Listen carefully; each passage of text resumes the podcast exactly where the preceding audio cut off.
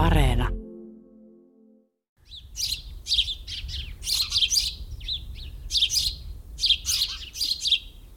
Viime kesä oli mielestäni varpusten kannalta erinomainen.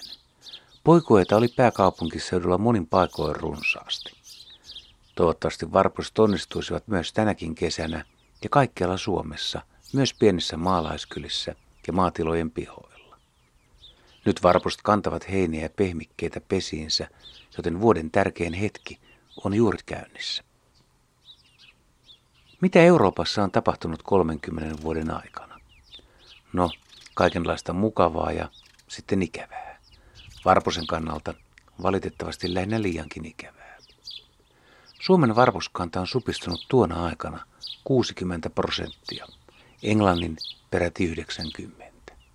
Ja se on ihmeellistä, että olemme huomioineet seuralaisemme ahdingon vasta muutamia vuosia sitten.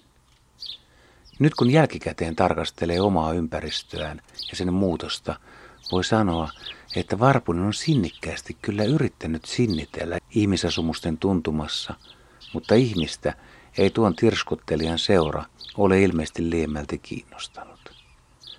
Oikeastaan kaikki rakennus- ja maankäyttötoimet on tehty välittämättä Varpustin elämästä yhtään mitään. Näin se vain on. No miksi Varpunen on taantunut? Vähenemiseen on useita syitä. Varposen pesimäympäristö ei ole enää samanlainen kuin 1970-luvulla. Ei kaupungissa eikä maaseudulla. Maanviljelyksen muuttuminen yksipuolisemmaksi ja viljelyksen tehostaminen kasvinsuojeluaineilla on heikentänyt ympäristön laatua. Karjatalouden ja maatilojen väheneminen ovat niin ikään heikentäneet elinolosuhteita. Nykyajan rakennukset eivät myöskään tarjoa siivekkäille alivuokralaisille enää koloja – ei onkaloita, ei mitään. Joten pesimäpaikkojen puute on ongelma kaikkialla. Ylenpalttinen ympäristön raivaaminen, pensaskerroksen väheneminen, hoidetun nurmikon ihailu ja muukin siisteysintoilu ovat vieneet varposilta ravinto- ja Poikuekkoot pienenevät ja poikaset ovat aliravittuja ja huonokuntoisia, koska emot joutuvat etsimään ravintoa liian kaukaa pesimäpaikoilta. Ja se, nyt tietty on emoillekin raskasta. Kun pohtii lintujen elämää ja yrittää selvittää niiden pesimäkannassa tapahtuneita muutoksia, on usein palattava yhteen asiaan, ja se on hyönteisten määrä. Hyönteisten määrä lienee varpustenkin kohdalla yksi tärkeimmistä avainkysymyksistä. Aikuiset linnut syövät siemeniä, mutta poikasten on saatava hyvälaatuista hyönteisravintoa ja sterili-ympäristö ei tarjoa toukkia. Lapsuusajan heikko ravinto antaa huonot eväät elämälle. On myös mahdollista, että varpuset kärsivät laajemmalle levinneestä tuntemattomasta taudista ja se iskee nimenomaan huonokuntoisiin lintuihin ja kannat putoavat.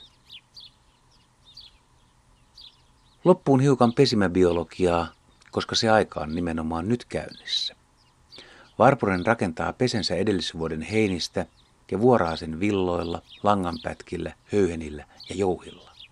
Monien vanhempien kirjojen mukaan pesä on huolimattomasti tehty, mutta en oikein ymmärrä tätä väitettä.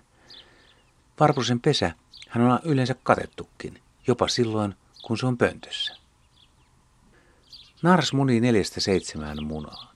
Ne ovat tiheästi harmaan ruskea täpläisiä ja voivat olla pohjaväriltään vaalean vihertäviä tai vaalean ruskehtavia tai jopa melkein valkoisia.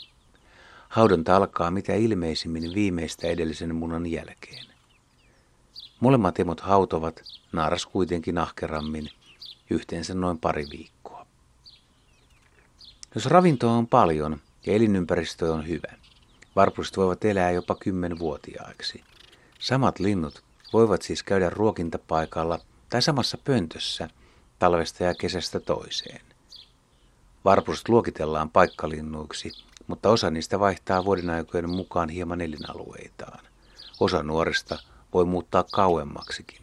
Siitä kertovat muun muassa varpushavainnot ulkomeren saarilta.